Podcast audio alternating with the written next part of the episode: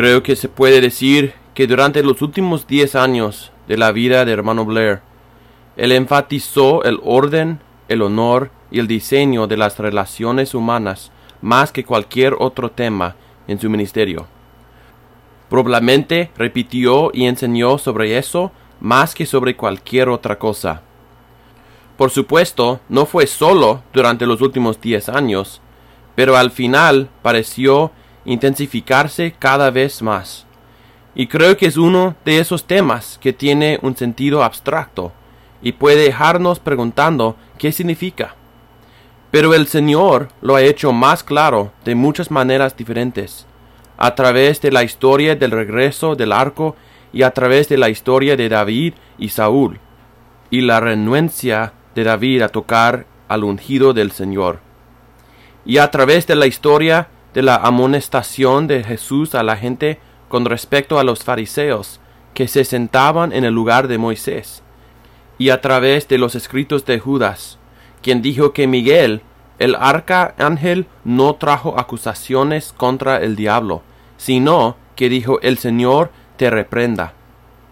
Todas estas cosas parecen indicar lo mismo, que Dios nos ha colocado en un orden intricado para nuestro bien, y que no nos sometemos a ese orden porque alguna persona o entidad sea digna de nuestra sumisión, sino que nos sometemos a su diseño porque es una ocasión de su gracia a través de nuestra humildad hacia ese diseño. Y siento que en todos los ámbitos, incluso este año, Dios ha estado trayendo su gobierno y su paz a todo el mundo de pequeñas y grandes maneras. Y creo que en este contexto local se ha producido una disposición por parte de muchos de los hermanos que son líderes claves a trascender sus miedos o sus errores del pasado o sus sospechas o sus prejuicios y avanzar juntos hacia la realización del armonioso diseño de Dios. Y no veo esto como una mejora pequeña, lo veo como el catalizador de nuestro éxito en todo el mundo. Y generación tras generación no hay poder más que en la unidad. No hay unción sin unidad. No hay un reino de Dios sin unidad. Donde los hermanos moran juntos, Yahweh ordena que una bendición espera. Es como una cerradura de combinación.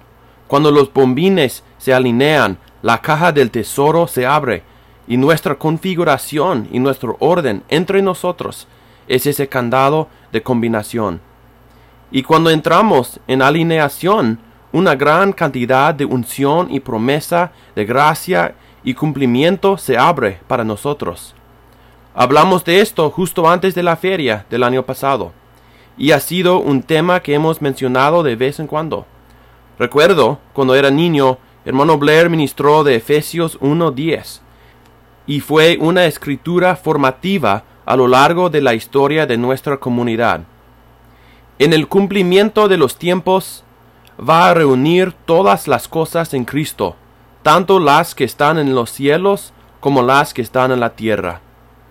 Una traducción dice que reunirá en Cristo todas las cosas que están en Él, las celestiales y las terrenales. Y con esa frase podemos concluir que el reino tiene dimensiones muy espirituales y también dimensiones prácticas.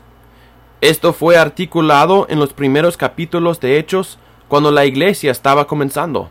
Recordamos que los apóstoles estaban predicando la palabra y tres mil estaban siendo añadidos a la vez y estaban creciendo. Las noticias sobre ellos se extendían. Se hacían milagros. Incluso el juicio estaba viniendo. Dios estaba protegiendo lo que estaba haciendo. Y entonces nos dice que surgió una disputa porque la gente no sentía que hubiera justicia en la distribución de los bienes. Y entonces los apóstoles dijeron, no es justo que nos dediquemos a estas tareas.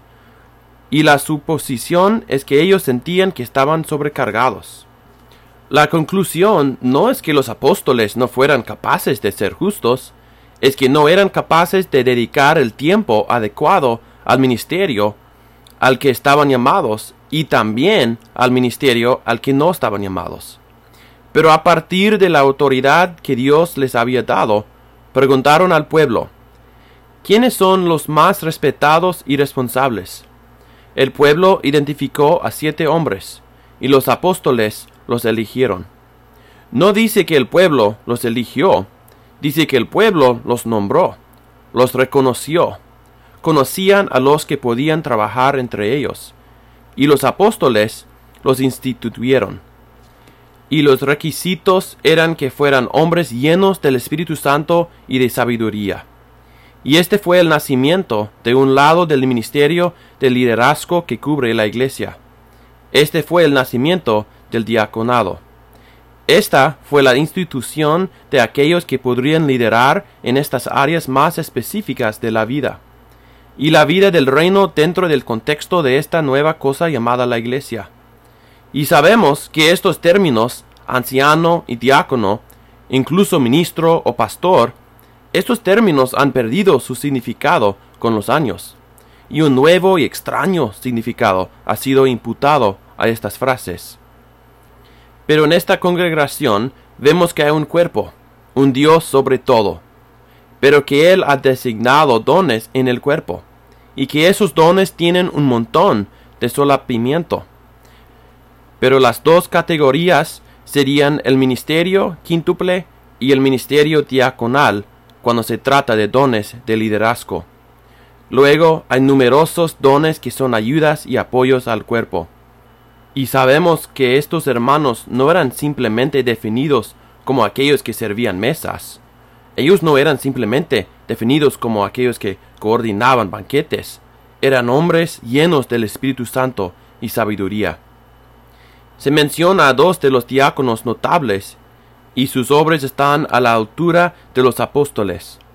Felipe abrió la iglesia a la nación samaritana.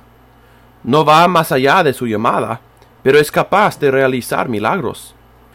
¿Cuántos de los apóstoles fueron arrebatados y teletransportados de un lugar a otro? Así que es solo carnal pensar en algún tipo de esto es más grande o eso es más grande.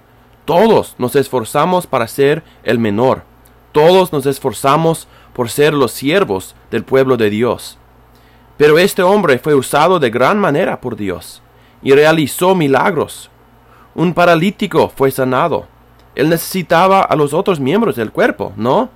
Incluso los otros miembros del ministerio quíntuple. Y entonces él estaba dispuesto a llamar a Pedro y Juan, y si recuerdo correctamente, ellos pudieron intervenir y ayudarlo a traer el consejo completo de Dios a la iglesia samaritana. Esteban es una de las personas más famosas de toda la Biblia porque es el primer mártir. Me referí a él la semana pasada y como su oración no era un acto de magnanimidad, él realmente estaba orando por la gente a la que estaba tratando de ministrar. Y esa oración fue contestada para un joven poco tiempo después, cuando fue por el camino a Damasco y vio una gran luz. Y Esteban conocía su Biblia muy bien. Él fue capaz de traer una palabra, un testimonio al concilio por el cual ellos serían responsables por la eternidad. Fue capaz de presentar toda su historia en una cápsula de un mensaje que trajo gran convicción. Y la Biblia nos dice que rechinaron los dientes y tomaron piedras para apedrearlo. Y esta no es obviamente la clase de respuesta que él probablemente esperaba, pero él no estaba allí para obtener una respuesta, estaba allí para glorificar a Dios. No estaba allí para juzgar sus acciones por los resultados.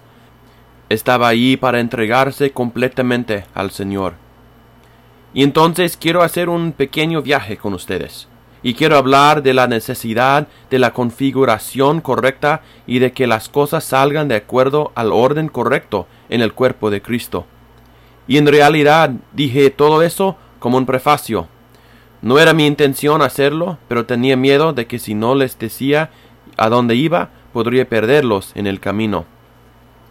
La escritura, o la frase con la que quiero empezar, es Yo soy el Dios de tus padres. Esteban cuenta esto.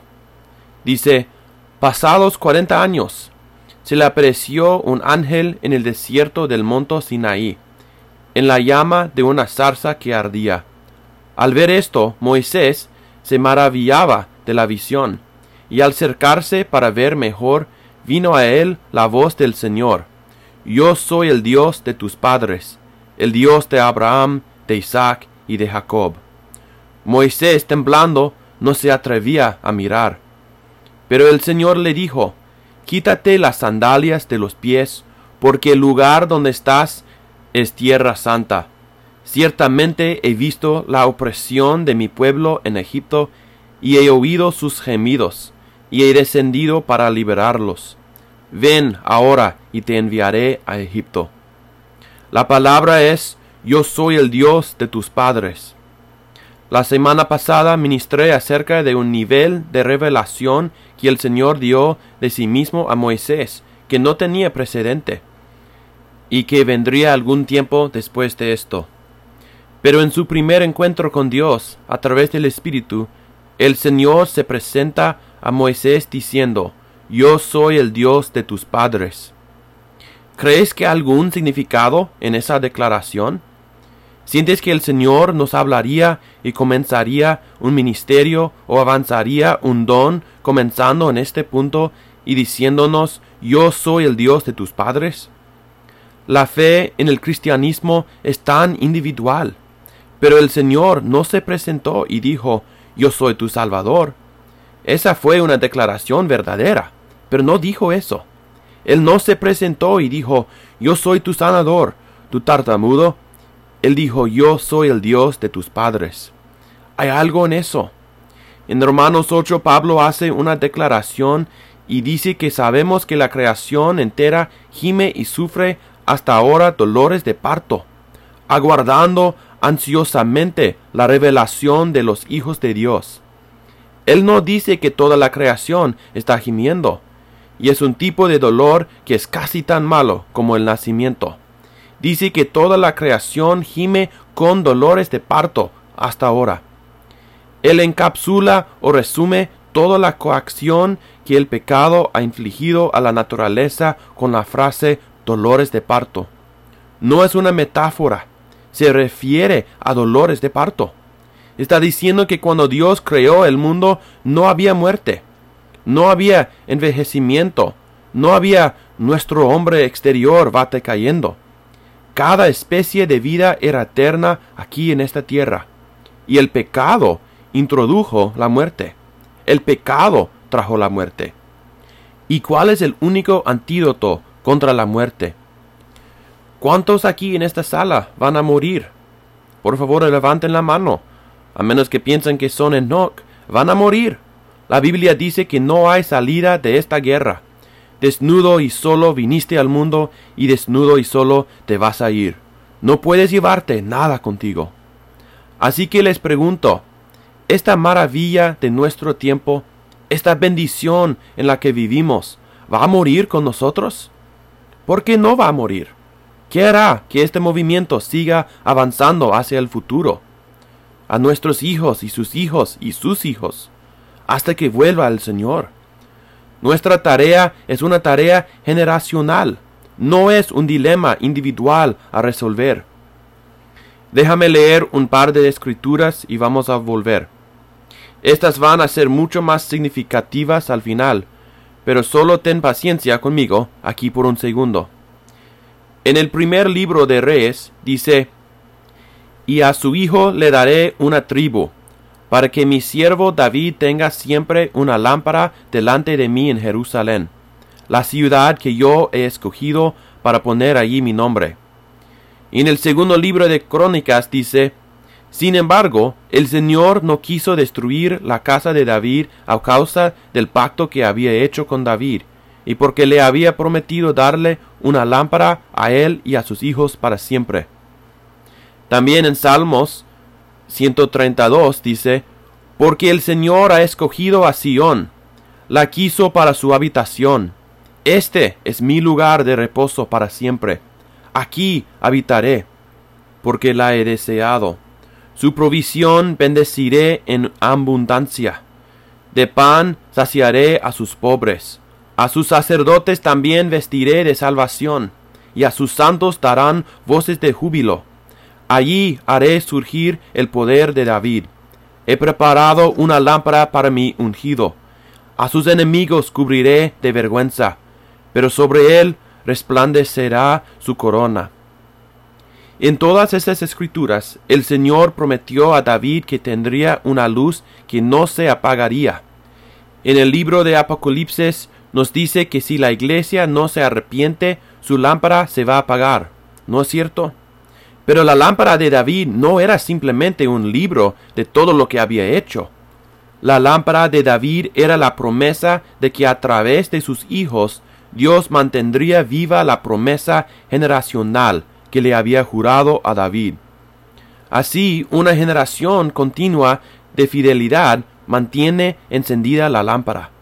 Todo esto alude a la menorá que estaba en el templo, que día y noche no debía apagarse nunca, y que sólo podía arder con el aceite de oliva más puro, aceitunas jóvenes que no desprenden humo, ni carne, ni confusión, sólo la luz pura del aceite de la unción. Y esa menorá estaba hecha de flores de almendro, lo que podría parecer irónico porque la menorá quema aceite de oliva, pero está labrada en forma de flores de almendro. ¿Por qué? Porque la fiesta de las primicias coincidía con Pentecostés, y el almendro fue el primer árbol de Israel que dio fruto, y por eso era el signo de Pentecostés. Y en ese día de las primicias, en ese día, cuando la ley fue dada, las primicias del Espíritu Santo fueron derramadas sobre su pueblo. Y esa menorá era simplemente simbólica de esa lámpara que debía permanecer en la iglesia y nunca apagarse las primicias del Espíritu Santo, el aceite de oliva puro de la unción ardiendo en la casa de Dios. Así que la lámpara es lo mismo que la descendencia. Y yo decía que el nacimiento es el antídoto contra la muerte. ¿Cuántas especies conocidas por los científicos se han extinguido en los últimos 500 años? 900. ¿Y cuántas especies se han extinguido en los últimos 100 años? 180. Los dinosaurios no caminan sobre la faz de la Tierra. Y los mamuts peludos tampoco. Y ciertos tipos de tigres. ¿Qué es esta tendencia a la extinción? Es la maldición alcanzando al nacimiento, ¿verdad? Es la muerte superando a la vida. Y así cuando Pablo dice que toda la creación está gimiendo con dolores de parto, está siendo literal. Toda la creación está teniendo que reproducirse mucho más rápido de lo que le habría hecho, porque está tratando de esperar hasta que esta vida se revele. ¿Qué es el inmortal y eterna? Y en este mismo capítulo dijo, y no solo ella, sino que también nosotros mismos, que tenemos las primicias del Espíritu, aún nosotros mismos gemimos en nuestro interior, aguardando ansiosamente la adopción como hijos, la redención de nuestro cuerpo. Así que somos hijos de Dios por el Espíritu, pero somos hijos de Adán en la carne. Y tenemos dentro de nosotros las primicias del Espíritu Santo. Aunque nuestro hombre exterior va decayendo, sin embargo, nuestro hombre interior se renueva de día en día. Pues esta aflicción leve y pasajera nos produce un eterno peso de gloria que sobrepasa toda comparación, y la creación se va a regocijar, y los dolores de parto van a parar cuando en un momento, en un abrir y cerrar de ojos, a la trompeta final pues la trompeta sonará y los muertos resucitarán incorruptibles, y nosotros seremos transformados. Porque es necesario que esto corruptible se vista de incorrupción, y esto mortal se vista de inmortalidad. Pero cuando esto corruptible se haya vestido de incorrupción, y esto mortal se haya vestido de inmortalidad, entonces se cumplirá la palabra que está escrita Devorada ha sido la muerte en victoria. ¿Dónde está, oh muerte, tu victoria? ¿Dónde, oh sepulcro, tu aguijón? La vida eterna es la meta en el fin. Pero el nacimiento es como mantenemos la lámpara encendida. Y en los tiempos de David era una situación genealógica, pero en nuestro tiempo no tanto. No, hay un propósito detrás de la continuidad, y la Biblia pone mucho énfasis en ello. Cuando se presenta a Moisés, el Señor se llama a sí mismo Yo soy el Dios de tus padres. No eres el principio, no eres el recién llegado, no eres la primera revelación de Dios al hombre. Yo soy el Dios de tus padres, y voy a retomar lo que dejé con ellos y llevarlo adelante a través de ti. Yo soy el Dios de tu Padre, el Dios de Abraham, Isaac y Jacob. El primer libro del nuevo pacto, ¿cómo comienza? Una larga genealogía para decir que Dios hizo una promesa en el jardín del Edén. Luego vaciló y tropezó con Caín, pero se levantó a través de Set. Encontró piernas en Noé. Prevaleció a través de Enoch Salió de Ur a través de Abraham. Salió de Egipto a través de Moisés. Generación tras generación. Lo que estaba diciendo es aquí está el Mesías. Él es el Dios de tus padres. Este cristianismo de huérfanos trastornados que hace que cada generación piense que es el primer advenimiento de aliento en el planeta es todo lo contrario de la lámpara que debe permanecer encendida en la casa de Dios. La regeneración de los creyentes se llama un nacimiento, y la realidad de Cristo en la iglesia, reinando en la iglesia, Pablo lo llamó un nacimiento. Iglesias vienen a través de nacimiento, ministerios vienen a través de nacimiento, individuos vienen a través de nacimiento. El nacimiento es importante, amén. Pablo dijo a hijos míos, por quienes de nuevo sufro dolores de parto hasta que Cristo sea formado en ustedes. Queremos ver a Jesús en la iglesia, ¿no? Bueno, eso va a ser un nacimiento. Si Dios está trayendo un ministerio de diaconado, eso va a ser un nacimiento, ambos como una entidad corporativa y como un individuo.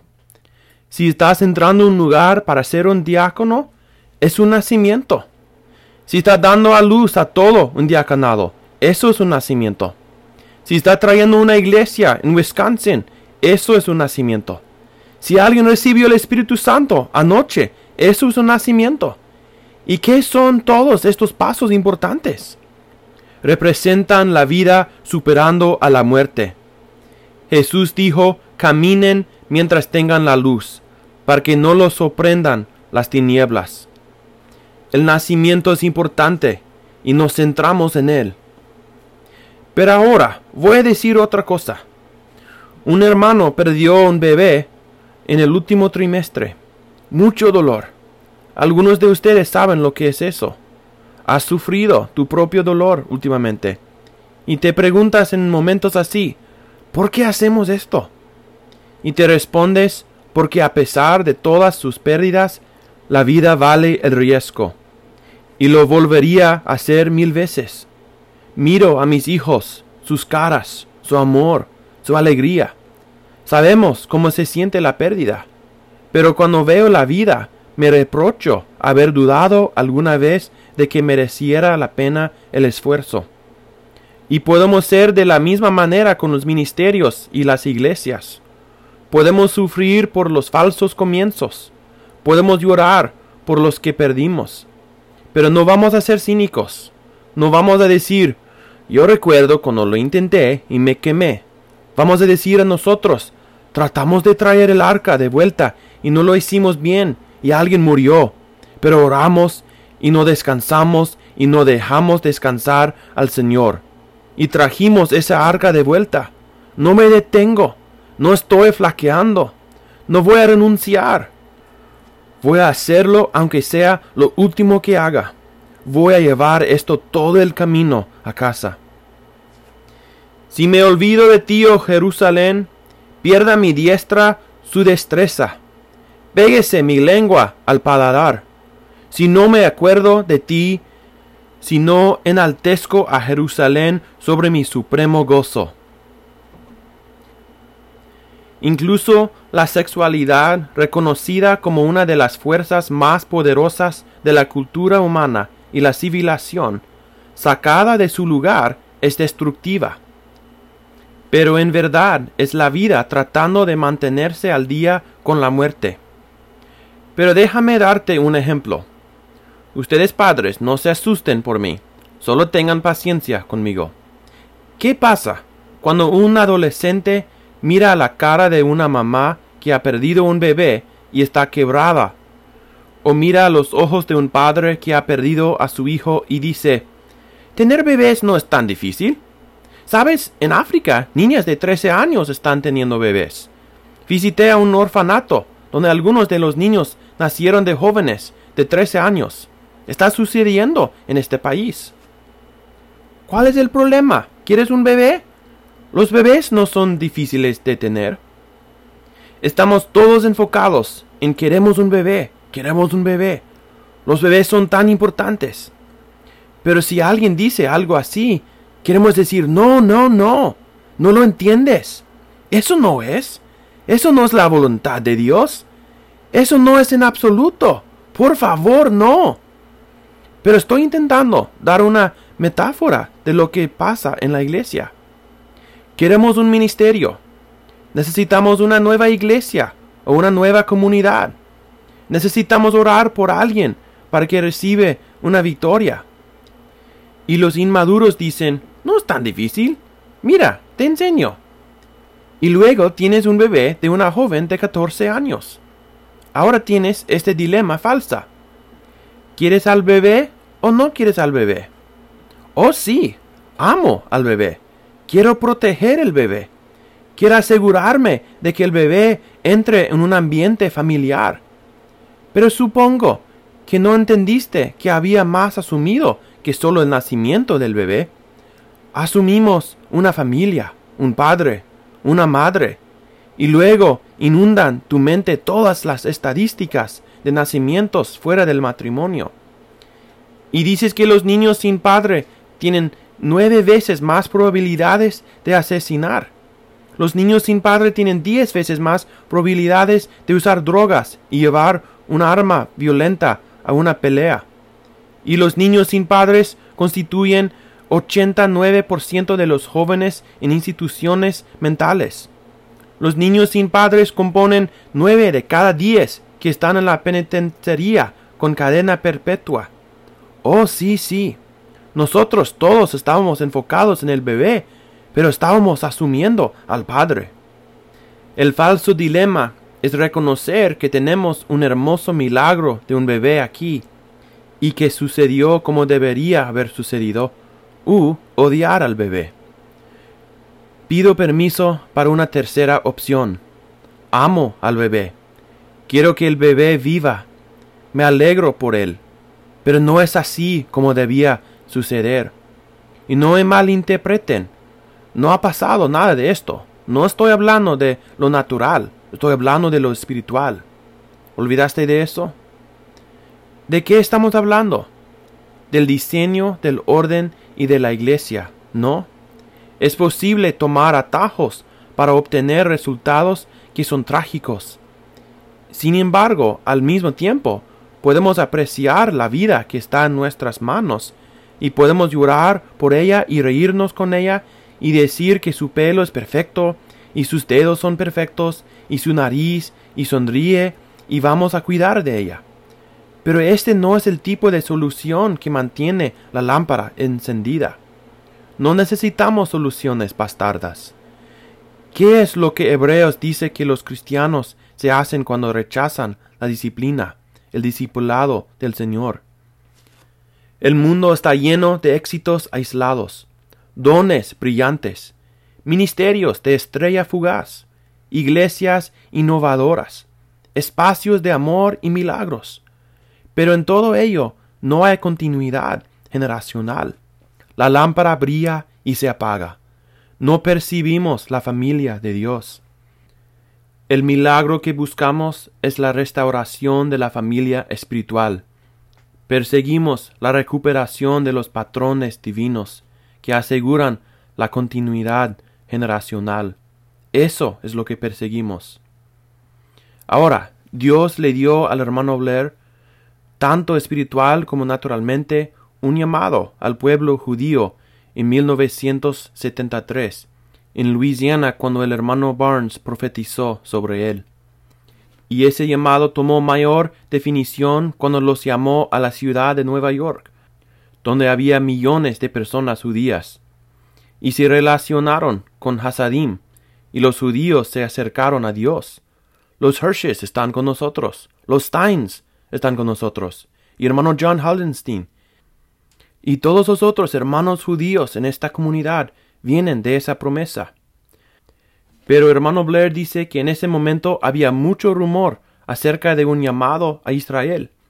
Y dice que recibió mucha presión de la gente que le decía ¿A qué esperas? Vete a trabajar a Israel. Pero él sentía que era prematuro. Él sentía que el cuerpo necesitaba llegar a un mayor nivel de recuperación y restauración para que el testimonio fuera legítimo en Israel. El testigo no iba a ser érase una vez hace dos mil años. El testigo iba a ser ven y verás. Hemos conocido al rey de Israel. Así que había muchos atajos a resultados que él dejó pasar. Había invitaciones para participar en comenzar algo en Israel, y había momentos a través de los años donde había incluso una impaciencia. ¿Cuándo vamos a hacer esto? ¿Cómo va a suceder? Porque todos nosotros sentíamos la carga. Pero lo que íbamos a hacer era perseguir una recuperación generacional del patrón que asegurará la continuidad generacional y que la lámpara no se apagara. Tú eres parte de una obra en la que Dios hizo la promesa de que la lámpara no se apagaría. Si quieres ser parte de los ministerios que encienden y apagan la luz, están por todas partes. Existen por docenas. Pero ve más despacio y hazlo bien, y establece los fundamentos y los patrones, y mantente fiel al pacto que Dios hizo con David, y la lámpara nunca se apagará hasta que el Señor regrese. ¿Una niña de cuatro años y un recién nacido forman una familia? No, no es igual. Iguala a una tragedia combinada con una promesa que Dios puede recuperar. Pero es una tragedia terrible para todos los tontos involucrados. Puedes darnos una falacia de o lo uno o lo otro, que dice tienes que reconocer que odias al bebé o admitir que esto se hizo según el diseño de Dios. Mira, los resultados son innegables. No miento cuando digo que hubo momentos en que la gente llamaba y parecía que estaban ganando a las masas con el evangelismo. Y nosotros estábamos diciendo, estamos poniendo las relaciones en orden. Y sí, la gente estaba viniendo a Dios. Pero el hermano Howard fue parte de un ministerio evangelístico por una temporada que fue expansivo. Era el ministerio estrella fugaz. Y no hay nada. Su lámpara se ha apagado. No hay nada. Nada. Solo un recuerdo nostálgico. Un eco en una habitación vacía de una unción que solía estar ahí. Gloria a Dios, elegimos a la familia y no al individuo. Elegimos un patrón generacional en lugar de éxitos de estrellas fugaces. Gracias a Dios que tus hijos y los hijos de tus hijos tienen la oportunidad de ser parte de algo permanente sobre la faz de la tierra. Que el monte de la casa del Señor será establecido como cabeza de los montes, se alzará sobre los collados, y confluirán a él todas las naciones. Señor, mantén el estándar levantado y mantén las lámparas encendidas. Efesios 3:15 dice, Por esta causa pues doblo mis rodillas ante el Padre de nuestro Señor Jesucristo, de quien recibe nombre toda familia en el cielo y en la tierra. En la mente de Dios solo hay una familia, una gran familia entera, doblo mis rodillos ante el Padre, de quien recibe nombre toda familia en el cielo y en la tierra. Algunos de esta familia viven en el cielo, en las costas de un país mejor, y algunos de esta familia aún viven aquí abajo, pero somos una familia entera, somos una familia. Seguimos siendo una familia, y cuando cruzas al otro lado, sigues siendo parte de nosotros y nosotros seguimos siendo parte de ti porque formamos parte del cuerpo de Cristo, cuyos pies están sobre la tierra y cuya cabeza está en el cielo, que sirve de puente entre la tierra y Dios, que es la escalera de Jacob, ese verdadero ascensor donde se unen al cielo y la tierra. El mundo no necesita más éxitos fuera del matrimonio. El mundo no necesita más bebés, probeta. El mundo necesita el testimonio de ministerios que consideren su carne casi muerta, pero que no se debiliten en la fe mientras buscan el nacimiento del patrón recuperado de Dios para la fidelidad generacional. Ismael se convirtió en una nación y Lot se convirtió en dos naciones. Pero Dios no estaba haciendo un milagro generacional a través de ellos. ¿Sabes que Pablo se refiere a otros como sus hijos en cuatro libros diferentes? Se refiere a Timoteo como mi verdadero hijo, mi hijo legítimo. Es lo que eso significa, como lo opuesto a mi ilegítimo. Pablo nunca se casó. No estamos hablando de una raza, no estamos hablando de etnicidad, estamos hablando de esa generación que nace de la semilla incorruptible de la palabra de Dios que vive y permanece para siempre. Así que el que nunca se casó pudo decir Timoteo, mi hijo legítimo, mi verdadero hijo en la fe, cuatro veces, en el libro de Timoteo y también en los Corintios. En Mateo 24, que tiene su paralelo en Lucas 19, Jesús cuenta el tiempo del fin, y cuando se acercaban al monte de los olivos, la gente le preguntó, Señor, ¿cuándo va a suceder esto? ¿Y cuáles son las señales de que esto está cerca? Así que la pregunta operativa que le hicieron a Jesús fue ¿cuándo? Y lo que empieza a contar en el capítulo anterior es una respuesta a la pregunta ¿cuándo? Comienza a responder cuándo, y no da una fecha específica, y no dice, esto es cuando va a suceder. En Lucas dice, y dijo esta parábola a los que pensaban que el reino de Dios iba a aparecer de un momento a otro. ¿Y qué parábola? le dijo en Lucas 19. La parábola de los talentos. ¿Y cuál es el tema de esa parábola? En primer lugar, se dirige a la gente que piensa que los resultados van a aparecer de inmediato. Y entonces todo el tema es que Dios te visitará y a veces te alejará en un largo viaje. Pero más vale que des fruto porque va a volver a ver lo que hiciste con lo que te dio. El tema es, va más lento de lo que esperas. ¿Podemos estar de acuerdo con eso? Y luego, en Mateo 25, que es la versión de Mateo, está respondiendo a la pregunta de cuándo de Mateo 24. Y una de las principales parábolas que cuenta allí, ¿qué es? Es la parábola de las diez vírgenes. Ahora es un poco engañoso llamarles vírgenes porque no hay nada en la parábola que enfatice o favorezca eso específicamente. Algunos dicen que es mejor llamarlas damas de honor, o la otra traducción alternativa dice que es bueno llamarlas portadoras de la antorcha. Y el tema de este mensaje es que has preguntado cuándo. Bueno, te digo que va a ser mucho más largo de lo que piensas. Va a ser más largo de lo que te preparaste. Te vas a quedar sin provisiones porque es mucho más largo de lo que pensabas. Aquí estamos dos mil años después de que Jesús dijera esa parábola. Y reconozco que podríamos decir que las lámparas son la unción. y creo que es una interpretación con sentido. No son mutuamente excluyentes. Pero quiero que piensen en el hecho de que cada vez en el Antiguo Testamento una lámpara continua es usada como metáfora. Cada vez se refiere a la continuidad generacional de la fidelidad. Digamos que David tendrá una lámpara a través de sus hijos que nunca se apagará para siempre.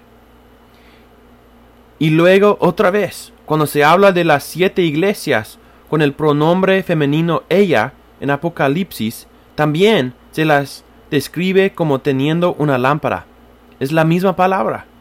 Creo que es muy posible que esto describa iglesias que tienen una continuidad generacional e iglesias que no. No puede describir individuos porque ningún individuo ha vivido dos mil años. Está respondiendo, ¿cuándo va a suceder esto? ¿Conoces a alguna virgen que ha vivido dos mil años? Así que eso no es. Pero son estas entidades que piensan que son la novia de Cristo, que piensan que son parte de la cena de la boda del Cordero, pero que no tienen esta continuidad generacional. Y así, a través de los siglos, sus luces se apagan. La frase más potente de todo el asunto para mí es la que dice, y las insensatas dijeron a las prudentes, denos de su aceite, porque nuestras lámparas se apagan. Escucho este grito en cada iglesia, cada iglesia establecida alrededor del mundo. Nuestras lámparas se están apagando, pero la lámpara no se apagará. Si podemos mantener que servimos al Dios de nuestros padres, que hay una continuidad generacional, que lo que yo sirvo no comenzó conmigo y no termina conmigo, soy simplemente un jugador en el escenario donde la obra nunca se va, nunca termina hasta que el Señor regrese. Y si alguna vez te encuentras en un lugar donde dices que nuestras lámparas se están apagando, es porque rompiste el linaje familiar, la continuidad lineal de la familia. Pero si puedes permanecer en el lugar que Dios te ha llamado a estar, entonces tus hijos sabrán cómo ser hijos, porque te vieron ser hijo. Los diáconos que vendrán en veinte años sabrán lo que es un diácono, porque te vieron encontrar tu lugar en la sumisión como siervo hoy, en esta hora. No quiero un éxito único. No necesitamos un titular. No necesitamos llenar una iglesia lo más rápido posible. Créeme, podríamos llenarla más rápido Queremos una lámpara que nunca se apague. Que Dios nos ayude. Ayúdenos a escuchar al Señor hablarnos a nuestros corazones hoy. Como Él dice, yo soy el Dios de tus padres. Que sea también nuestro Dios para que nuestros hijos sirvan al Dios de sus padres. Y esta lámpara nunca se apagará. Está bien responder a Dios. Siento que mi corazón va a estallar. Está bien hacer un voto en tu corazón al Señor que no se trata de ti, no se trata de tus resultados de atajo, se trata de un patrón que es generacional, donde su reino no tiene fin y del aumento de su gobierno no hay fin y trae paz. Gracias Jesús. Nos rendimos a Dios y a tu diseño. Confiemos en ti, Señor, con todo nuestro corazón, Dios. El Evangelio individualista moderno ha sido diluido por aquellos que querían el atajo y los resultados y ya no están dando a la luz. Pero aunque lo hicieran, ese no es el único objetivo. Queremos dar a luz, pero queremos dar a luz a una familia y queremos dar a luz a bebés que nazcan de madres y padres. No queremos lo que el mundo llama éxito, porque esas lámparas se apagan. Queremos ser los sabios que reconocen que creemos que el Señor puede venir en los próximos cincuenta años. Y en realidad no quiero decir esto, pero algunos piensan que puede ser. Yo dudo que sea tan pronto. Pero pensamos que el Señor puede venir en los próximos cincuenta años. Pero tenemos un plan como que no vendrá hasta dentro de dos mil años. ¿Habrá fe sobre la faz de la tierra cuando el Hijo del Hombre regrese? No, a menos que aprendamos a pensar generacionalmente para descubrir patrones generacionales. Necesitamos enseñar a nuestras generaciones y orar generacionalmente para vivir con una visión generacional. Que ardan las lámparas, que la lámpara arda con aceite puro, que la bendición nupcial sea nuestra. Yahweh te bendecirá y te guardará. Yahweh te hará ver a tus hijos y a los hijos de tus hijos. La paz sea con Israel. Amén. Que sea nuestro poder ver el linaje espiritual, bendición generacional, continuidad generacional, una lámpara que nunca muere.